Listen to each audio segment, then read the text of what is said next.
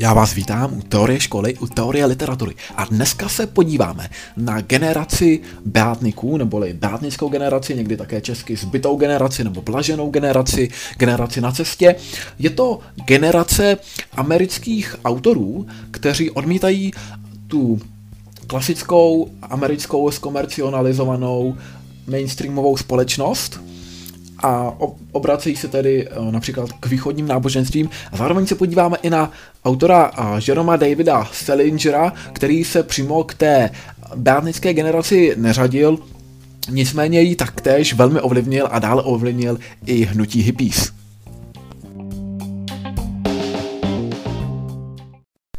Co to vlastně znamená slovo beat, které tedy se objevuje v tom názvu bátnická generace, anglicky The Beat Generation, tak Herbert Gold, který se řadí mezi básnické básníky, prohlásil o významu slova být toto.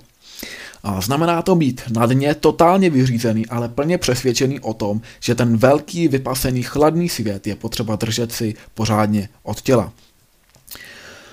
Také se zde začíná vyskytovat pojem hipster. Nicméně později, třeba v 90. letech, měl hipster poněkud jiný význam a i před Beatniky měl hipster jiný význam. Tedy zprvu hipstera de- definoval Norman Mailer v eseji Bílý černoch, nebo v angličtině The White Negro a Norman Mailer vnímá hipstera jako člověka, který tedy vnímá podobné nebezpečí, když se prochází na americké ulici, jako vnímá Černoch a tedy najednou tam stanovuje nové, nový typ člověka, kdy se tady staví a přirozeně proti těm konfliktům, proti válce ve Větnamu a zároveň tedy cítí takovou odtažitost vůči uh, té společnosti. Na druhou stranu máme zde pojem hipster, uh, který dále začíná používat Allen Ginsberg, uh, což je tedy jeden z předních básníků, bátniků, a ten uh, vnímá hipstra v tom smyslu, že se jedná o jakéhosi bohéma, uh, který propaguje nonkonformní způsob života. Je to zasvěcený, ten, který ví a jde proti masám, odmítá tradiční způsob života té konzumní společnosti a také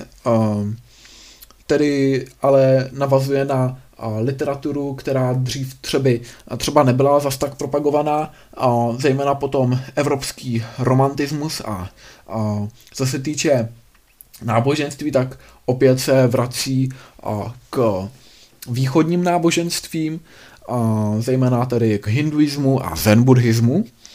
A je to tedy ten, který dává najevo svou nadřazenost tím, že pohrdá právě tou mainstreamovou komercí.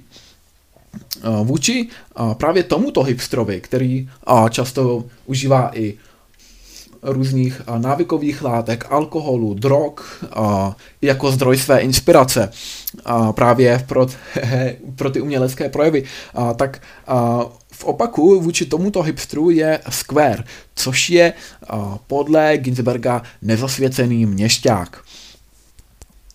Samotné toto hnutí má počátky v bohemské čtvrti North Beach a v San Francisku a zároveň tedy i přeznamenává éru hippies. Co se týče těch představitelů, tak máme jak představitelé a představitelé prózy, tak i představitelé poezie. Co se týče prozaiků, tak jedním z čelních představitelů je Jack Kerouac, a dále potom Henry Miller. A pozor, Arthur Miller byl v této době taky jeden z amerických spisovatelů, nicméně byl to dramatik a toto je Henry Miller. A dále Neil Cassidy, a Ken Casey a nebo i William C. Burroughs. A co se týče představitelů básníků, tak určitě tedy již zmíněný Allen Ginsberg, Ginsberg Ginsberg a potom tedy i uh, Herbert Gold nebo Lawrence Ferlinghetti, kde jsem také někdy řazen. Tento muž mimo jiné uh, vydal i Ginsbergovo kvílení, což byla jedna z jeho nejznámějších uh, sbírek, anglicky Hole, a to právě vzbudilo vlnu polemiky. Právě sám Lorenz Ferlinghetti byl dokonce obviněn právě z šíření nemravné literatury, díky tomu, že vydal tedy Kvílení a jiné básně, jak se ta sbírka jmenuje. Nicméně nakonec mu nebyl uložen žádný trest. A co se tedy týče programu bátníků, tak zpočátku je veskrze negativní. Oni se tedy nechtějí zařadit do společnosti, odmítají válku ve Větnamu, ale zároveň jsou tedy levicově orientovaní a snaží se o hledání nějaké vnitřní svobody. A to se projevuje jak výstředností, tedy tím, že používají naprosto jiné módní prvky, porušují veškeré módní konvence, anebo naopak se snaží o dosažení extáze, a to takovým způsobem, že užívají drogy, halucinogenní látky, vnímají tedy jako zdroj inspirace, dále využívají alkohol, jsou tuláky a také se velmi inspirují jazzem, zejména tedy bopem, nebo bebopem, což je druh jazzu, který je velmi rychlý a improvizovaný. A právě tu bopovou prozody, neboli to metrum, z toho bopu využívají ve svých básních a ty své básně a, také většinou recitují a, nahlas někde, a, takže právě ty řádky těch básní jsou komponované tak, aby šly přečíst na jeden nádech. A, dále tedy a, je u nich známá ta sexuální nevázanost a volná láska, která potom se dále projevuje i u hnutí hippies, co se týče formy jejich básní, tak využívají často vulgarizmy, využívají slang, a někdy dokonce i argot, a volný verš, a techniku proudu, a proudu vědomí a, a také a ta díla tedy veřejně recitují, a na to pořádají i takzvané happeningy, což jsou právě ty události, na kterých předvádějí svá díla. A Oni se tedy toulají po USA, nicméně asi takto získávají i oblibu obyčejných, prostých lidí. Jinak tedy ale svými díly šokují. Zajímavé nicméně je, že oni opravdu od začátku neměli nějaký pevný jednotný program, ale každý tím svým velmi osobitým způsobem šokuje to své okolí. A to už od tedy té druhé poloviny 50. let, kdy to hnutí vzniká.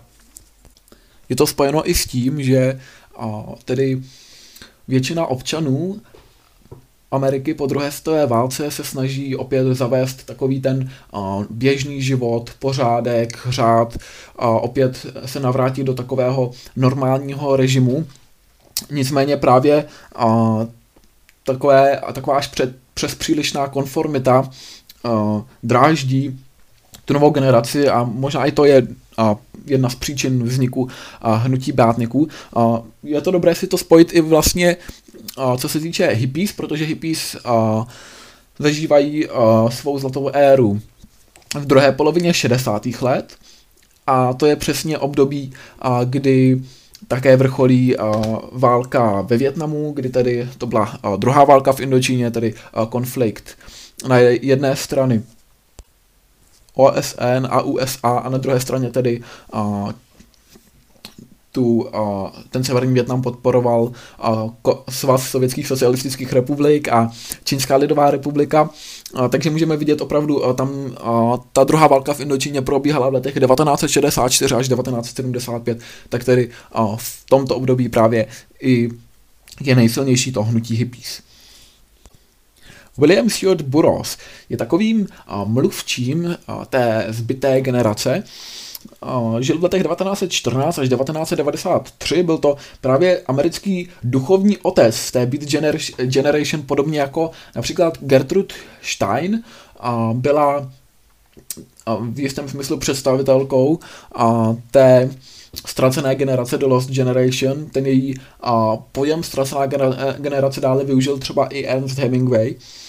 A zároveň uh, právě Burroughs uh, byl zakladatelem kyberpunku, zároveň byl uh, původem pojmu heavy metal a byl to vášnivý literární experimentátor, takže opět nebál se uh, využívat nekonven, nekonvenční způsoby psaní, podobně jako i další autoři, uh, Beat Generation.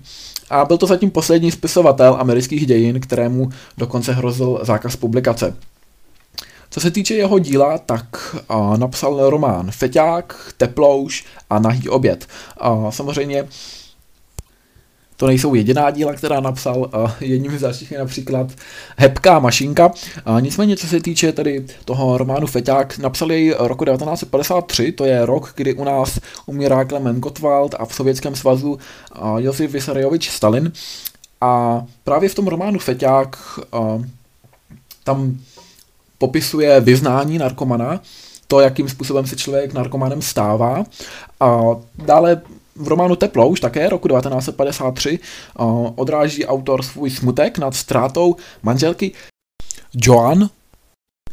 Bude držet na hlavě sklenici a on se do té sklenice strefí střelou.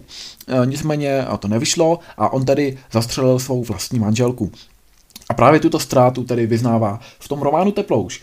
A co se týče románu Nahý oběd, tak ten vydal až v roku 1959 a vyskytují se v něm různé takové snové a fantaskní surrealistické scény. A zároveň tam tedy ostře kritizuje americkou společnost.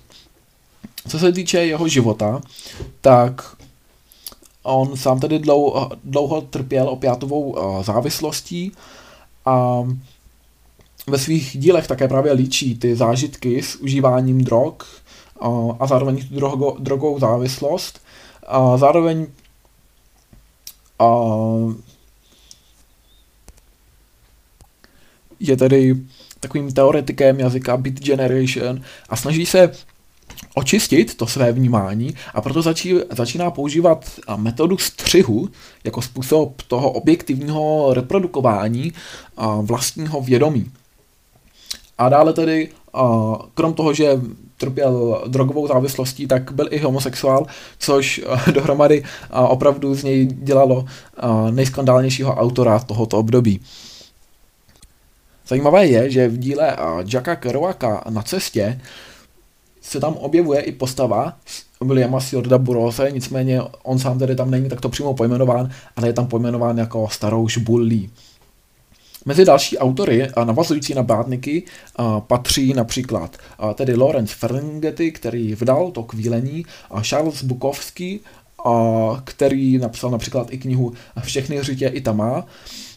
Dále z té bátnické poezie vycházejí i Bulat Okudžava a Vladimír Vysocký, a, nebo právě i Bob Dylan.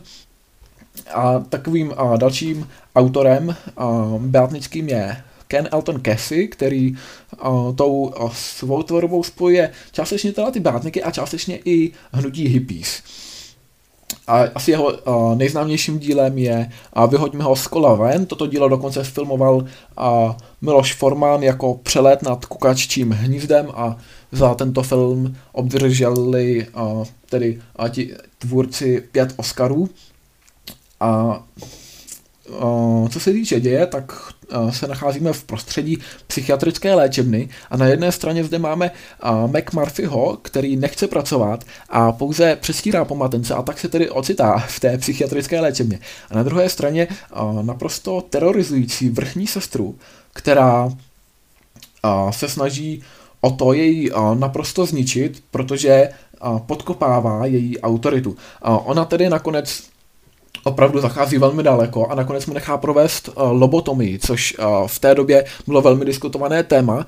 Uh, Oni vám udělali zásahy do mozku, přerušili vám určité nervové spoje a mělo se za to, že by to mohlo v jistých případech pomoct, ale velmi, velmi často to nevyšlo a ti lidé byli doživotně postižení. K té lobotomii dokonce přistoupila i sestra dramatika Tennessee Williamse, a kterou a tam tedy poslala jeho matka a Tennessee Williams to té matce nikdy neodpustil, protože i ta sestra a, byla a, poté postižená. A není již samotný Allen Ginsberg. Tak Allen Ginsberg se narodil roku 1926, umírá roku 1997 a byl americký básník a představitel té Beat Generation, zároveň to byl ale i politický aktivista, a byl to publicista, levicově orientovaný intelektuál. Co se týče jeho života, tak tedy pochází z rodiny, která měla židovské kořeny. Jeho matka se jmenovala Naomi, takže my zde můžeme vidět opravdu ty židovské kořeny, z kterých vycházel. A to se projevilo třeba i poté, posledně, když napsal sbírku básní Kadiš a jiné básně, protože právě Kadiš je mm, židovská modlitba za zemřelé, podobně jako v křesťanství ve východním ritu máme bohoslužbu za zemřelé, která se nazývá Panichída a Panichída a sbírku vásní Panichída napsal například Vladimír Holán nebo Vilém Závada. A Jinak tedy sám se snaží vyjádřit pocity mládeže a píše tady takové intimní básně s tím, že se sám vypořádává jak s tou rodinnou historií, tak i s homosexualitou. A ta jeho matka byla totiž psychicky chorá, později začala mít obavy, že je sledována, protože pocházela z Ruska, takže je tedy sledována nějakými ruskými špiony a proto, když umírá, tak umírá tom sanatoriu. A jinak sám Ginsberg tedy cestoval, dostal se například na Kubu, do Ameriky, tu Ameriku celou také procestoval, ale i do Ázie a byl také i v Československu, kde se dokonce stal králem Majálesu. Nicméně členové STB k němu neměli přímo vřelý vztah a proto byl i z naší země vyhoštěn. Píše jinak tedy o politickou liriku a byl tedy politicky aktivní celý život. On uh, také kritizuje i tu soudobou americkou konzumní společnost a v té tvorbě odkrývá tabuizovaná témata, jakým je právě homosexualita. Víme, že sám se s ní potýkal a zároveň i tedy odhaluje drogovou závislost a právě tu duševní chorobu matky. A v dětství tedy a, žil právě v té a, židovské rodině Newark, což je město v New Jersey a v mládí studoval anglistiku na Kolumbijské univerzitě. Na té Kolumbijské univerzitě se seznámil i uh, s dalšími příslušníky uh, té beatnické generace.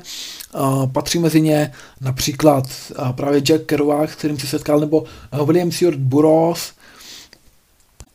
Později se na této univerzitě objevil i dramatik Edward Albee. A Poté roku 1949 eh, odchází na dobrovolnou hospitalizaci na psychiatrii, pobejde tam 8 měsíců a právě zde se seznámí se znalcem francouzské literatury Karlem Solomonem. A Karlovi a Solomonovi a dále dokonce i věnuje právě sbírku kvílení, nebo tedy a ta sbírka je představen a věnována několika těm představitelům a té bídnické generace, ale poté dál ten text opět vlastně a se vrací zpět ke Karlu Salomonovi mezi ty další představitelé, kterým věnoval tu knihu, patřili například Jack Kerouac, William C. Burroughs nebo Neil Cassidy.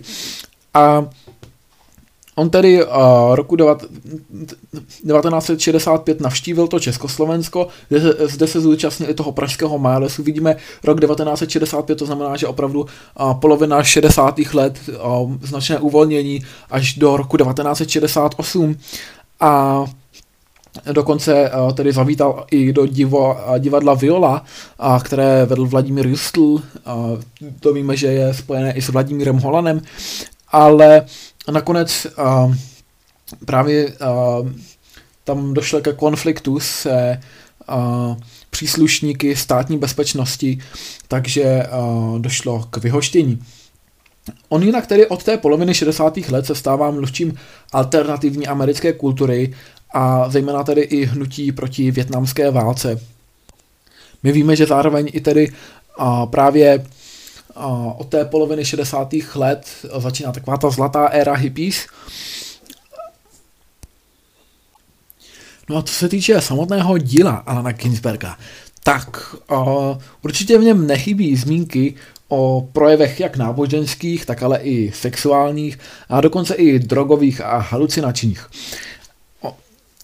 A se takovým jeho stěžejním dílem je Kvílení a jiné básně, to je sbírka básní, v angličtině Howl, Howl a byla napsána roku, nebo vydána roku 1956, to znamená tedy v ten stejný rok se u nás vzniká generace autorů okolo časopisu Květen. A on tedy tam popisuje to americké peklo a to, jak se z něj snaží uniknout právě pomocí drog, alkoholu, orientální filozofie, hudby a mm, také vypráví o generaci stižené šílenstvím. Takže to kvílení má podobu takové litanie a opravdu je to taková obžaloba té americké společnosti. Ta báseň má formu rapsodického nářku a zároveň tedy funguje jako manifestace té bídnické generace. Hmm. Samotná ta sbírka básní je trojdílná a značně monumentální, a psaná tedy nerimovaným volným veršem, takže jste schopni vždycky na jeden nádech přečíst ten jeden verš. Jinak do češtiny už v 60. letech přeložil toto dílo Jan Zábrana. A jinak právě u nás v Čechách takovým představitelem, který se poměrně podobal té bítnické generaci, byl Václav Hrabě. Co se týče třech částí toho kvílení, tak první část obsahuje takové na sebe navršené vidiny lidí. Zpravidla to jsou autorové vrstevníci a zobrazuje je v zoufalých situacích, a v situacích mezních, a v situacích groteskně vyhrocených. A například tam je verš Viděl jsem nejlepší hlavy své generace zničené šílenstvím a básnický subjekt zde tedy uh, působí jako nějaký svědek, který naléhavě líčí, co viděl při té cestě po Spojených státech. A v druhé části tam uh, dochází k obžalobě uh, Molocha, tedy k apostrofě Molocha. On oslovuje Molocha, což eh, je tam možná vnímána spíše jako neživá věc, i když eh, víme, že původně tedy Moloch eh, byl ve starověku jak bůh, tak ale zároveň i démon, kterému museli být přinášeny naprosto nelidské obrovské oběti a i dále to vlastně lze parafrazovat jako nějaký mohutný objekt naprosto nelidských rozměrů, který právě požírá veš, veškeré okolní věci a vlastně i prostředky všech ostatních a jejich nadání, schopnosti a žádá se od nich veliké oběti.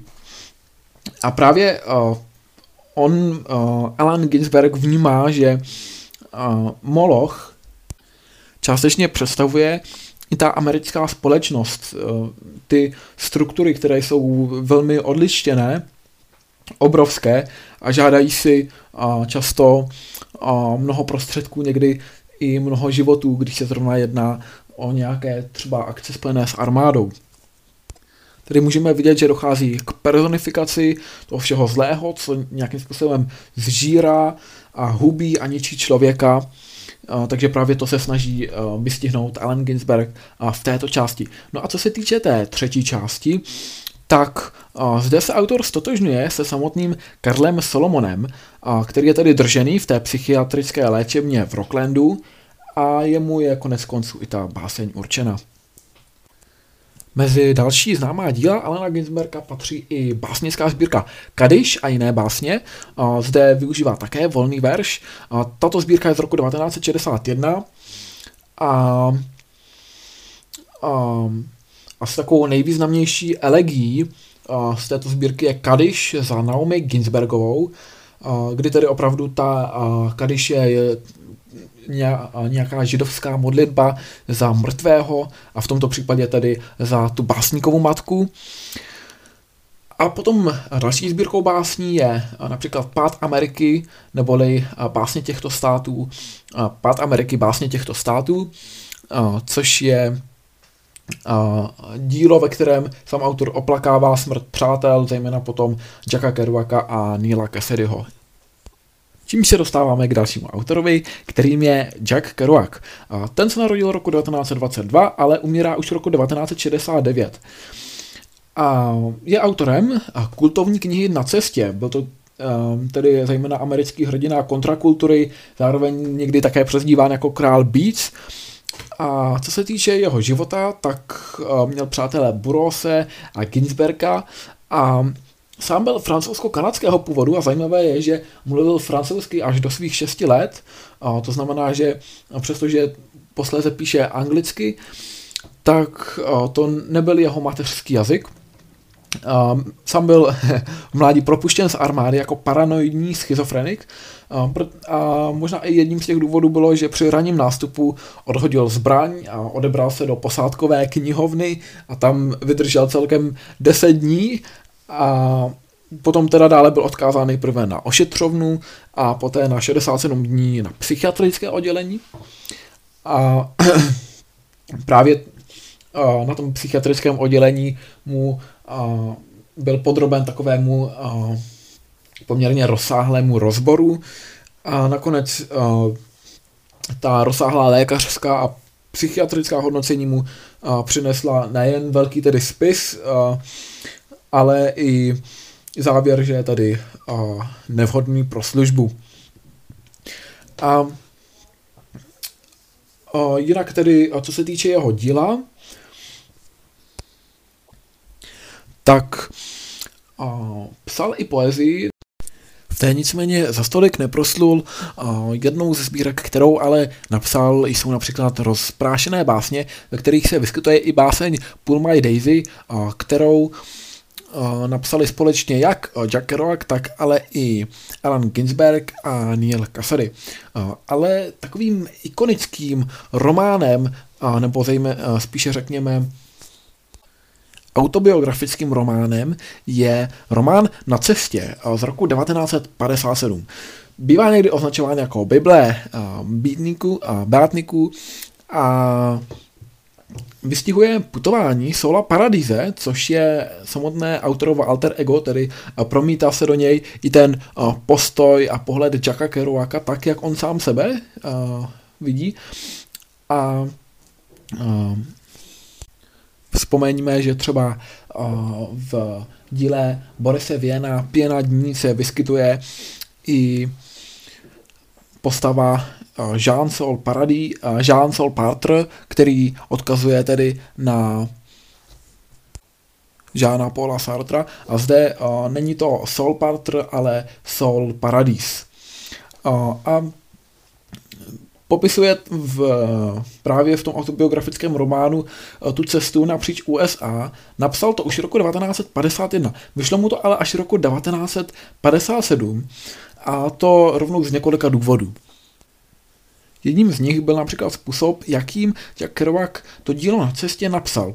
On měl 75 metrovou roli papíru. A tu právě vložil do psacího stroje a tři týdny neúnavně psal do jednoho odstavce, protože měl v sobě zažitý odpor vůči ustáleným formám a poté, co teda to dílo dokončil, tak opustil svou druhou manželku Joan Havertyovou. Zajímavé je, že Joan se jmenovala i manželka Williama Stewarta Burose, nicméně ten ji tedy zastřelil. No a, a poté, co dopsal toto dílo, tak eh, pod vlivem drog a alkoholu eh, tak opravdu napsal eh, téměř 30 metrů dlouhý odstavec.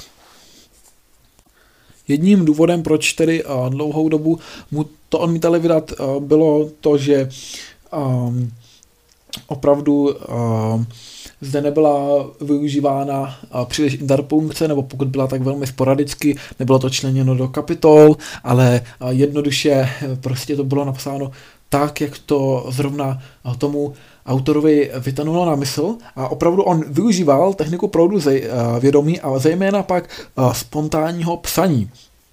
A takže to opravdu nečtení na kapitoly, odstavce, bez jakékoliv úpravy, bez interpunkce. A druhým důvodem, proč to bylo pro vydavatele náročnější vydat, bylo proto, že to obsahovalo nespisovný jazyk a protože to obsahovalo argot. Tak to se podařilo Jacku Kerouakovi, Kerouakovi vytvořit právě ten bátnický kult člověka, který je bez společenských vazeb, je to vandrák, je to psanec. Nicméně právě tady to dílo na cestě nezobrazuje pouze Jacka Kerouaka jako Sola Paradise, ale právě i a, extrovertního Dina Moriartyho, což je ve skutečnosti a, Neil Cassady, nebo Karlo Marxe, a, což byl ve skutečnosti Alan Ginsberg, nebo starouše a, Bula Lee, a to byl William Stewart Burroughs. On tedy původně to psal originálně s těmi jmény, s jakými se opravdu setkal při té cestě po USA Nicméně později to tedy přepsal, aby to nespůsobovalo rozruch.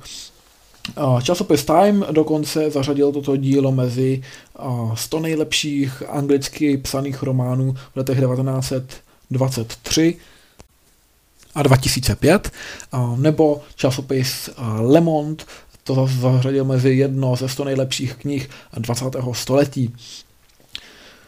Nicméně to nebyl jediný román od Jacka Kerouaka. On jako jeden ze svých prvních románů, jeho prvotina, napsal román Městečko a velkoměsto, kde tedy zobrazuje postupný úpadek rodiny díky jak alkoholismu otce, tak i krachu firmy. A ta, tento román měl úspěch, potom nicméně v letech 1950 až 1957 napsal asi 20, 12 knih ale bez nějakého výrazného úspěchu a zde právě využíval tu metodu proudu vědomí a teprve poté přišlo uh, dílo na cestě, které tedy uh, opravdu vyneslo Jacku Kerouakovi slávu. Zajímavé nicméně je, že právě v tom autobiografickém románu Na cestě sám Jack Kerouac nevystupuje jako nějaký člověk, který by byl zběhlý v právě tomu odporu vůči té mainstreamové společnosti, ba naopak, on se tam, on tam, on se tam popisuje ve svém alter egu Sola Paradise jakožto introvert, který vlastně zlíží částečně i obdivně k Dinu Moriartovi, což tedy byl Neil Cassidy, člověku, který byl extrovertní, který měl nejasný původ a který tedy někdy až lnul k takovým sexuálním výstřelkům a sám je obdivuje právě proto, že není svázaný těmi pravidly, kterými je svázána většina společnosti. Jerome David Salinger žil v letech 1919 až 2010 a byl to tedy americký prozaik, ale s evropskými židovskými kořeny. A někdy se říká, že to byl opět autor jedné knihy a to knihy Kdo chytá v žitě. On přirozeně těch knih napsal víc, ale tímto románem se proslavil nejvíce. Je to pikarský román Kdo chytá v žitě a oslovil jim mladé čtenáře na celém světě. Uh, tedy uh, pikarský román je, román je takový román, kde většinou vyskytuje, uh, vystupuje nějaký pikaro, neboli filutan, šibal a zároveň se jedná o osobitou parodii rytířského románu. A tady ten pikarský román ostartoval například Miguel de Cervantes se svým a Don Quixotem de la Mancha. Takže tedy pikarský román Kdo chytá v žitě byl napsán v roku 1951 a když se podíváme na ty pocity hlavního hrdiny, tak vidíme hlavně nepřizpůsobivost, přecitlivělost, úzkost, nesnášenlivost. A toto dílo slavilo opravdu ohromný úspěch. Někdy bývá označováno za generační román, je to také považováno za takovou kultovní četbu té mladé generace 50. let a potom i generace hippies v 60. letech. A sám navázal na tradici románů s dětským hrdinou. A ty už v Americe byly, a například tím byl Mark Twain, který napsal i Dobrodružství Huckleberryho Fina. A to dílo, které on napsal, pikarský román Kdo chytá v žitě, byl kontroverzní kvůli vulgarismům, které využíval, kvůli té vykreslené sexualitě a zároveň i kvůli hněvu dospívající mládeže a to byly také jedny z hlavních důvodů, proč byl dlouho omezený nebo dokonce zakázaný na amerických školách. A nyní vůbec k tomu názvu, kdo chytá v žitě, proč se ta kniha jmenuje tak, jak se jmenuje. Pochází to z rýmovačky, když někdo někoho potká v žitě, jak jde žitem kdes. A hlavním hrdinou je Holden, 16-letý chlapec, který dává přednost intuici před formálním vzděláním. On tedy uh, se vrací zpět domů přes New York, poté co byl již uh, po třetí vyhozen uh, ze školy. A právě protože dává přednost intuici před formálním vzděláním, tak si sugeruje, že ta rýmovačka zněla trochu jinak a to tak, že když někdo chytí, když někoho chytí někdo, jak jde v žitě, jak jde, jak jde žitem kdes a právě odtud potom a, pochází ten název, kdo chytá v žitě. A, ten hlavní hrdina, Holden Caulfield, a nicméně opravdu neuvě, ne, nedůvěřuje tomu světu dospělých. A zde můžeme to porovnat například i s německý, německou graňskou trilogií a plechovým bubínkem od Gintora Grasse, kde tedy ten hlavní hrdina Oscar Macerat také opovrhuje tím světem dospělých, tak i zde. On vlastně má poměrně dobrý vztah se svou malou sestřičkou Phoebe a mm, když ona se ho zeptá, co by jednou chtěl dělat, tak on jí říká, že kdyby si představila žitné pole, a kde si hrají děti, tak on by rád stál na hraně toho srázu, kde to pole končí a tam by ty děti chytal, aby nespadly a to by považoval za jediné smysluplné povolání, které může vykonávat. A jinak tedy o, ten román popisuje tu dobrodružnou cestu přes New York domů. On poté, co už tedy a, je po třetí vyloučen ze školy a Krom toho, že obsahuje autobiografické prvky samotného Jeroma Davida Salingera, tak zde můžeme pozorovat i ironický monolog právě toho mladého 16-letého Holdena Caulfielda. A během toho pobytu v psychiatrické léčebně, kam se nakonec dostane, právě uvažuje mm, nad tím, co ho vedlo k tomu nervovému zhroucení. Protože on tedy nakonec se dostává do psychiatrické léčebny a to po třídenní cestě New Yorkem, kdy se setkává jak s tou bezohledností a chamtivostí i pokrytectvím dospělých, tak i s alkoholismem, sám tedy popisuje svoje zkušenosti s alkoholem, uh, popisuje svůj sex s prostitutkou, uh, homosexuální chování a Během toho bloudění tím městem se sám dostává teda na pokraj duševního a fyzického zhroucení, což ho tedy nakonec odvede do té psychiatrické léčebny. Zajímavostí je, že třeba šílený vrah Mark David Chapman, který tedy zavraždil Johna Lennona, tak to ospravedlnil právě četbou této knihy a říkal, že zavraždil Johna Lennona právě proto, aby více lidí začalo číst román Kdo chytá v žitě nicméně stále nebyl propuštěn na svobodu. A jinak, co se týče nějakých zajímavých citátů z toho pekarského románu Kdo chytá v žitě, tak jedním z nich je například Žádný imbecil nesnese, aby mu někdo řekl, že je imbecil, anebo známkou nezralého člověka je, že chce kvůli něčemu postoupit vznešenou smrt. Zatímco známkou zralého člověka je, že chce kvůli něčemu v přikoří žít. Já doufám, že vás v něčem tato epizoda obohatila, ať už to byl uh, samotný Alan Ginsberg a uh, jeho pojetí Molocha dnešní doby, uh, nebo jestli to byl uh, Jerome David Salinger, uh, jeho hrdina Holden Caulfield, nebo spíše antihrdina a jeho pojetí uh, správného a smysluplného povolání. Uh, já vám přeji pěkný zbytek dne.